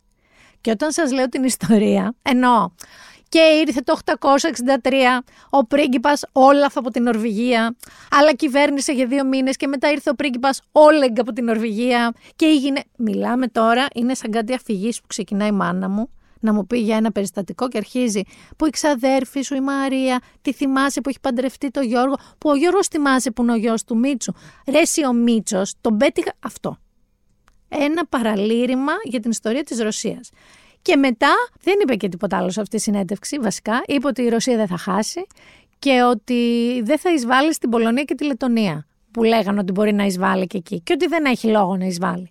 Πάμε να ακούσουμε τον ίδιο τον Τάκερ Κάλσον πώς κάνει εισαγωγή για τη συνέντευξη όπου λέει αυτό που σας είπα στην ουσία. Ότι ο Πούτιν το απαντούσε επί 40 λεπτά με μάθημα ιστορίας καταβολής της Ρωσίας. The following is an interview with the president of Russia, Vladimir Putin, shot February 6, 2024 at about 7 p.m. in the building behind us, which is, of course, the Kremlin. The interview, as you will see if you watch it, is primarily about the war in progress, the war in Ukraine, how it started, what's happening, and most presently, how it might end. One note before you watch. At the beginning of the interview, we asked the most obvious question, which is why did you do this? Did you feel a threat, an imminent physical threat? And that's your justification. And the answer we got shocked us. Putin went on for a very long time, probably half an hour, about the history of Russia going back to the 8th century. And honestly, we thought this was a filibustering technique and found it annoying and interrupted him several times. And he responded he was annoyed uh, by the interruption. But we concluded in the end, for what it's worth, that it was not a filibustering technique. There was no time limit on the interview. We ended it after more than two hours. Instead, what you're about to see seemed to us sincere, whether you agree with it or not. Vladimir Putin believes that Russia has a historic claim to parts of western Ukraine. So our opinion would be to view it in that light as a sincere expression of what he thinks. Θα μου πεις, πώς συνδέεται τώρα αυτό με τις εκλογές; Λοιπόν, άκου τώρα να σου πω πώς συνδέεται με τις εκλογές. Ο Τάκερ Κάρλσον είναι τόσο bestie του Ντόναλτ Τραμπ που πολλοί λένε ότι θα τον κάνει και αντιπρόεδρό του. Κράτα το αυτό. Και λένε επίσης ότι ο Τραμπ τον βοήθησε και τον έφερε σε επαφή με τον Πούτιν, που επίσης ήταν φιλαράκια, για να του κάνει τη συνέντευξη. Ή μήπως δεν είναι φιλαράκια, γιατί ο Πούτιν βγήκε σε μια άλλη συνέντευξη σε Ρώσους δημοσιογράφους και όταν ρωτήθηκε για το ποιον θα ήθελε πρόεδρο τον είπα στις επερχόμενες εκλογές, ποιον είπε Θανάση μου, δεν είπε το γαριδάκι Θανάση μου, είπε χωρίς δισταγμό τον Biden, γιατί τον θεωρεί, πρόσεξε, πιο έμπειρο, πιο old school πολιτικό και πιο προβλέψιμο, ότι δεν είναι ασυνάρτητο σαν τον Τραμπ. Και εδώ θέλω να σας πω ότι αδειάζει τον Τραμπ, μετά έκανε και ένα πονηρό γελάκι ότι αλλά θα συνεργαστώ με όποιον και να βγει, αδειάζει όμως τον Τραμπ τη στιγμή που αυτός, by the way, σαρώνει στις ε, προκριματικές των Ρεπουμπλικάνων για το ποιος θα πάρει το χρήσμα, είπε σε προεκλογική του καμπάνια το εξής. Το ΝΑΤΟ ήταν χρεοκοπημένο μέχρι που ήρθα εγώ. Το είπε συγκεκριμένα παιδιά στο Conway στη Νότια Καρολίνα. Είπα, όλοι θα πληρώσουν. Και μου είπαν, λοιπόν, αν δεν πληρώσουμε θα μας προστατεύετε και πάλι οι σύμμαχοι, οι νατοικοί. Τους είπα, απολύτως όχι. Δεν μπορούσαν να πιστέψουν την απάντηση. Και στη συνέχεια της ομιλίας του θυμήθηκε ότι ένας από τους προέδρους μιας μεγάλης χώρας με ρώτησε κάποια στιγμή αν οι ΗΠΑ θα εξακολουθούσαν να υπερασπίζονται τη χώρα αυτή σε περίπτωση εισβολής της Ρωσίας, ακόμη και αν δεν πληρώνουν. Και απάντησα κατηγορηματικά αρνητικά. Όχι, δεν θα σας προστατεύσω. Στην πραγματικότητα θα τους ενθάρρυνα να κάνουν ό,τι διάλο θέλουν. Οι Ρώσοι εννοεί.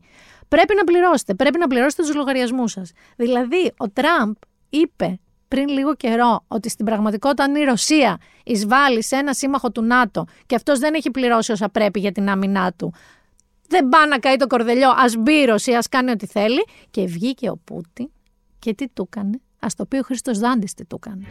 Προδοσία δεν υπάρχει σαν και τη δική σου άλλη Προδοσία και η καρδιά μου δεν αντέχει πιο μεγάλη Εδώ θέλω να σας πω ότι αυτό το podcast αγαπάει, όπως ξέρετε, πάρα πολύ τις αμερικανικές εκλογές.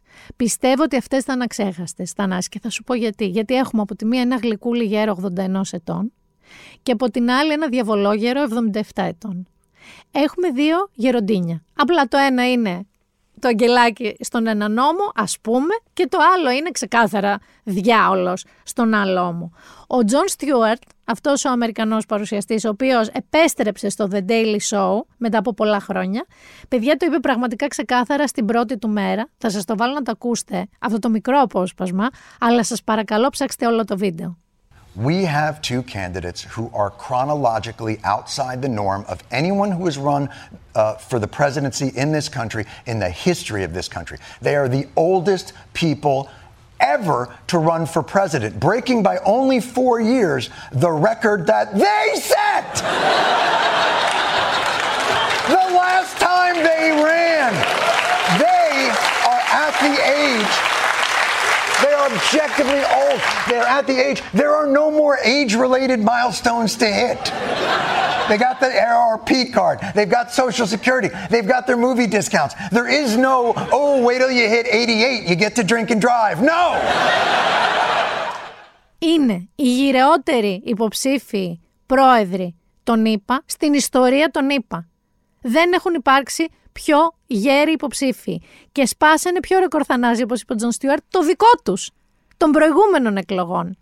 Επομένως, παιδιά, εγώ τρίβω τα χεράκια μου, ετοιμάζω popcorn και σας λέω ότι αυτές οι εκλογές, αν πραγματικά βγει ο Τραμπ, ο οποίος είναι και ο πρώτος πρόεδρος των ΗΠΑ, ο οποίος διώκεται και ποινικά. Έχει ένα δικαστήριο στις 25 Μαρτίου που οι δικηγόροι του προσπάθησαν να μην διωχθεί ποινικά, γιατί είχε πληρώσει μια ηθοποιό adult movies για να τη σιωπήσει και κρεμούν και άλλα τρία ποινικά δικαστήρια. Είναι ο πρώτος πρόεδρος των ΗΠΑ που έχει διωχθεί ποινικά και παρόλα αυτά τρέχει καμπάνια για προεδρία. Θα δούμε πολλά. Σας προετοιμάζω, θα είναι απολαυστικές αυτές οι αμερικανικές εκλογές, αν είναι αυτοί οι δύο υποψήφοι. Αν, Θανάση μου. Και επειδή πολύ σας το σοβάρεψα, πάρα πολύ δισογραφία σήμερα, αλλά είχαμε και έχω αφήσει και έξω πολλά. Λέω όμως να πάμε entertainment.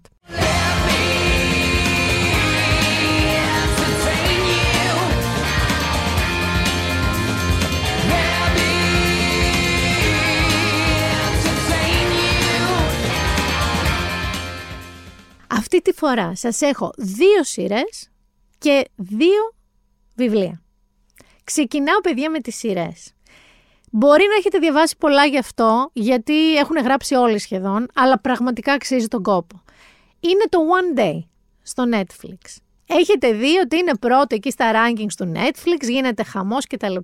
Είναι βασισμένο αυτό το serial στο μόνιμο bestseller του David Nichols, είναι του 9 αυτό το βιβλίο. Διαβάστε το αν δεν το έχετε διαβάσει, είναι πάρα πολύ ωραίο βιβλίο. Και στην ουσία παρακολουθεί τη σχέση της Emma με τον Dexter, που τους παίζουν δύο ηθοποιοί όχι ιδιαίτερα γνωστοί, αλλά πάρα πάρα πολύ καλοί. Και η υπόθεση έχει ως εξής. Ξεκινώντας από το Εδιμβούργο τα ξημερώματα της 15ης Ιουλίου του 88, η Έμα και ο Ντέξτερ συναντιούνται για πρώτη φορά τη νύχτα της αποφύτισής τους από το κολέγιο. Εκ πρώτης όψεως δεν ταιριάζουν παιδιά καθόλου. Η κοπέλα είναι από οικογένεια της εργατικής τάξης από το Leeds, αλλά αριστεύει στα μαθήματά της πάρα πολύ. Και εκείνος είναι ένα λαμπρό αγόρι της μεσαιοανώτερη, ας πούμε, τάξης από το Oxfordshire, για να το πω πώς τη λένε αυτοί, που με το ζόρι κατάφερε να βγάλει, ξέρω την ανθρωπολογία. Εκείνο το βράδυ λοιπόν η Έμα και ο Ντέξτερ δεν κάνουν σεξ. Παρά το ότι υπήρχε τρομερή χημία θανάση, γιατί η Έμα δεν θέλει να μείνει, λέει, στη ζωή τους σαν αστερίσκος μιας βραδιάς.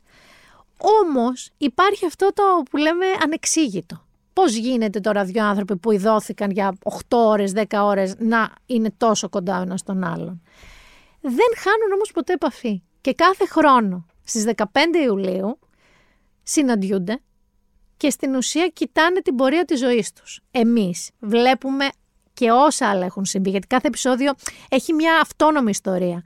Αλλά συναντιούνται, συναντιούνται, συναντιούνται για 20 χρόνια. Εγώ δεν θα σας ρίξω spoiler καθόλου για το τέλος. Θα σας πω ότι θα κλάψετε. Γενικά θα κλάψετε, αλλά και θα γελάσετε πολύ. Υπάρχουν γυρίσματα αντίπαρο. Ελλάδα, βέβαια.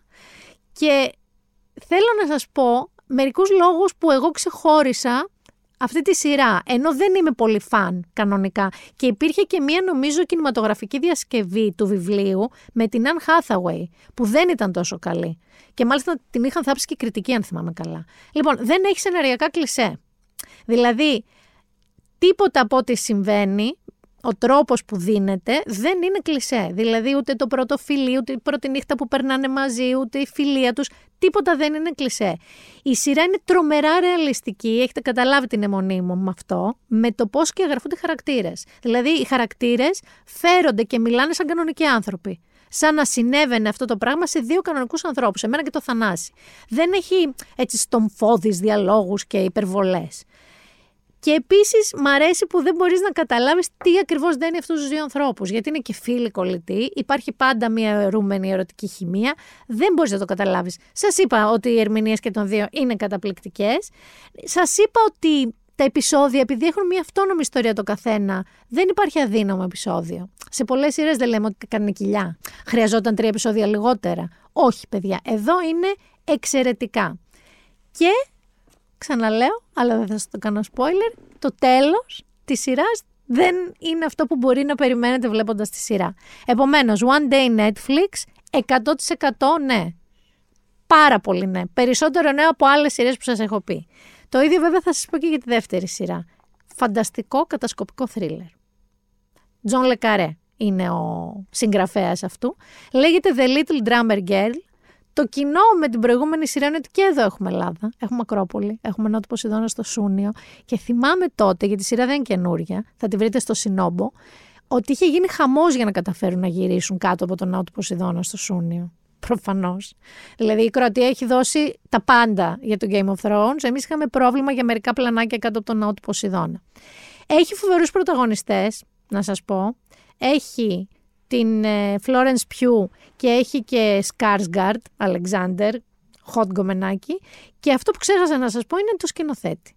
Ο σκηνοθέτης, παιδιά, είναι ο Park Chan Wook και αν δεν σας λέει αυτό κάτι θα σας πω μια ταινία που σίγουρα θυμάστε όσοι έχετε δει, Old Boy. αυτός το έχει κάνει. Επομένως όλα αυτά συνθέτουν μια πολύ καλή πρώτη ύλη.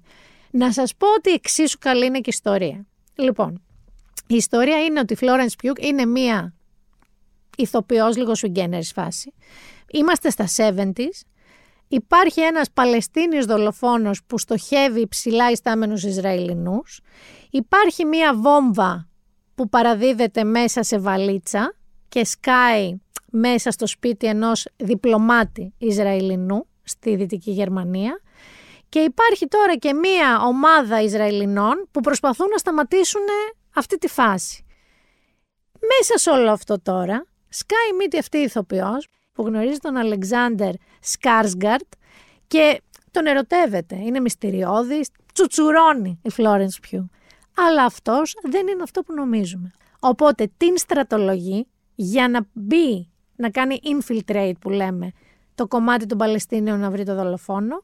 Αυτή γίνεται ένα με αυτούς, αλλά μήπως παραγίνεται ένα με αυτούς, μήπως είναι διπλή πράκτορας; Λέω εγώ τώρα. Παιδιά, είναι μία σειρά που δεν τη σταματάς. Μιλάμε ότι ωριακά πατάς πώς για να πας τουαλέτα. Θανάσης πρέπει να τη δεις.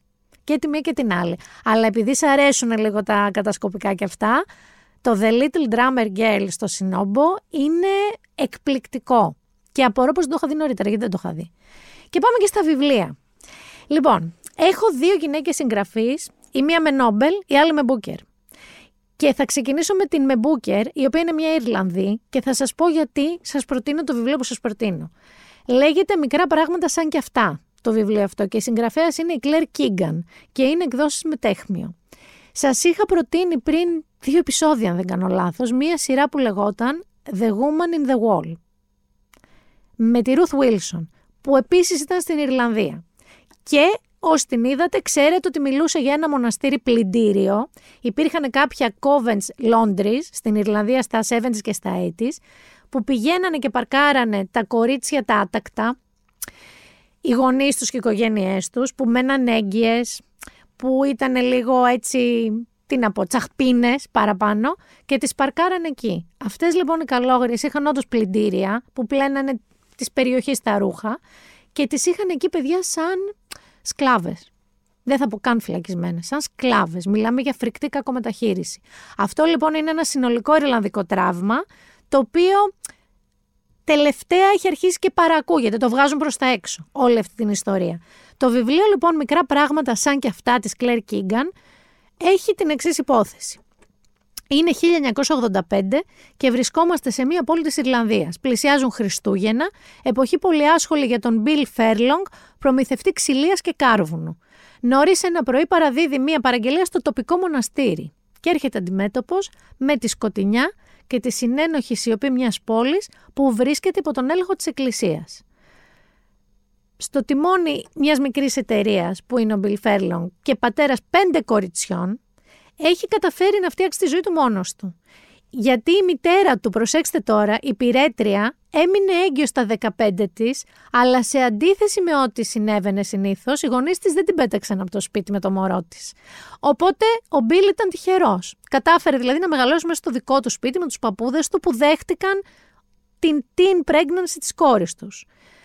Την παραμονή λοιπόν των Χριστουγέννων που κάνει αυτή την τελευταία του παράδοση στο μοναστήρι, βλέπει αυτό που σας είπα. Τις μοναχές να εκμεταλλεύονται κοπέλες χαλαρών ηθών και να τις βάζουν να δουλεύουν στο πλυντήριο του μοναστηριού.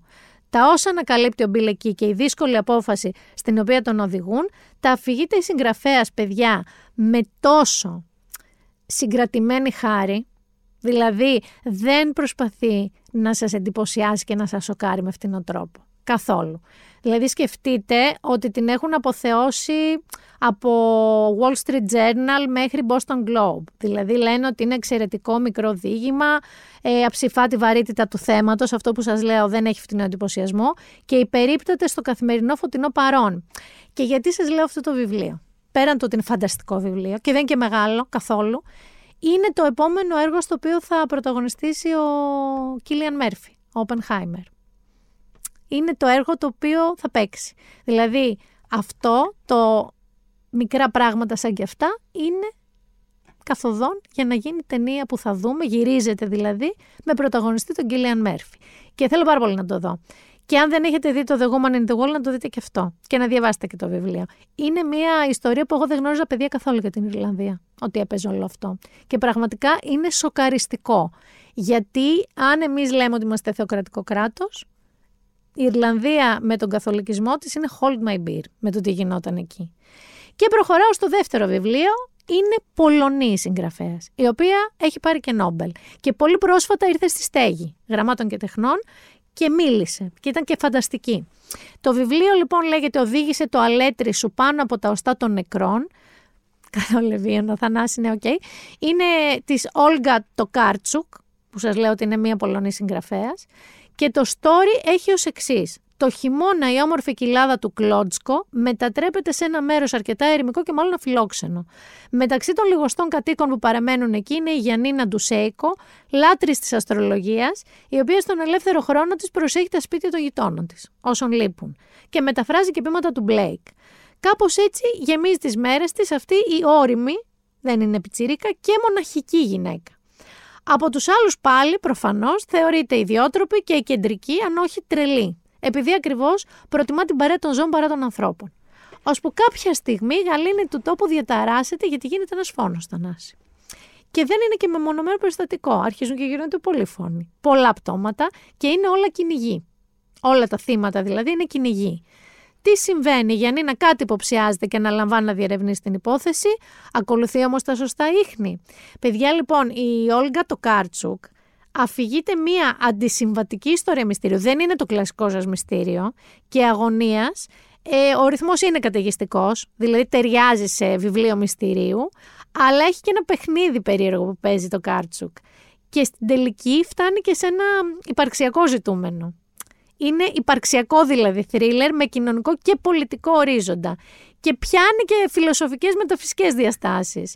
Ε, γενικότερα θεωρείται ένα είδος, αυτό το βιβλίο που σας λέω, με το αλέτρι που παίρνει πάνω από τα οστά, μη κατατάξιμο. Ο Guardian συγκεκριμένα λέει ένα καταπληκτικό αμάλγαμα θρίλερ κομμωδίας και πολιτικής πραγματείας, γραμμένο από μια γυναίκα που συνδυάζει μια ασυνήθιστη νοημοσύνη με μια αναρχική ευαισθησία. Όταν το διάβασα αυτό, είπα σποτών. Μερικές φορές, ρε παιδί μου, λέει κάποιος ακριβώς αυτό που σκέφτεσαι. Αυτό που λέει περί ασυνείδηστη νοημοσύνης της Όλγα μαζί με μια αναρχική ευαισθησία είναι ακριβώς αυτό που νιώθεις μέσα από το βιβλίο. Και θα σας πω εδώ και για τις δύο συγγραφείς, δηλαδή και για την Κλέρ Κίγκαν και για την Όλγα το Κάρτσουκ, να ψάξετε και τα άλλα τους βιβλία. Να διαβάσετε και τα άλλα τους βιβλία. Έχει από δύο-τρία η καθεμία. Οπότε, σας δίνω υλικό και για επόμενα επεισόδια βιβλίου. Όχι ότι δεν σας προτείνω και άλλα βιβλία. Παιδιά, αυτό ήταν το σημερινό επεισόδιο. Ένα επεισόδιο κατά βάση χαράς.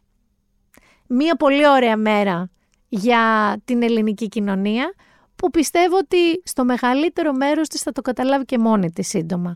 Ότι δεν έγινε και τίποτα, δεν απειλείται κανείς, απλά ένα μεγάλο κομμάτι της κοινωνίας μας θα είναι πολύ πιο χαρούμενο. Να σας πω επίσης ότι ο Μητσοτάκης δεν τα βρήκε με τους αγρότες και οι αγρότες βαβαβούν τρίτη βράδυ ξεκινάνε για την Αθήνα μας. Να σας προσέχετε, αποφύγετε τον Κηφισό την τρίτη το βράδυ, λέω εγώ, θα δούμε πώς θα πάει και αυτό και εμείς ραντεβού την επόμενη Παρασκευή. Ήτανε το Binder Done και η Μίνα Μπυράκου.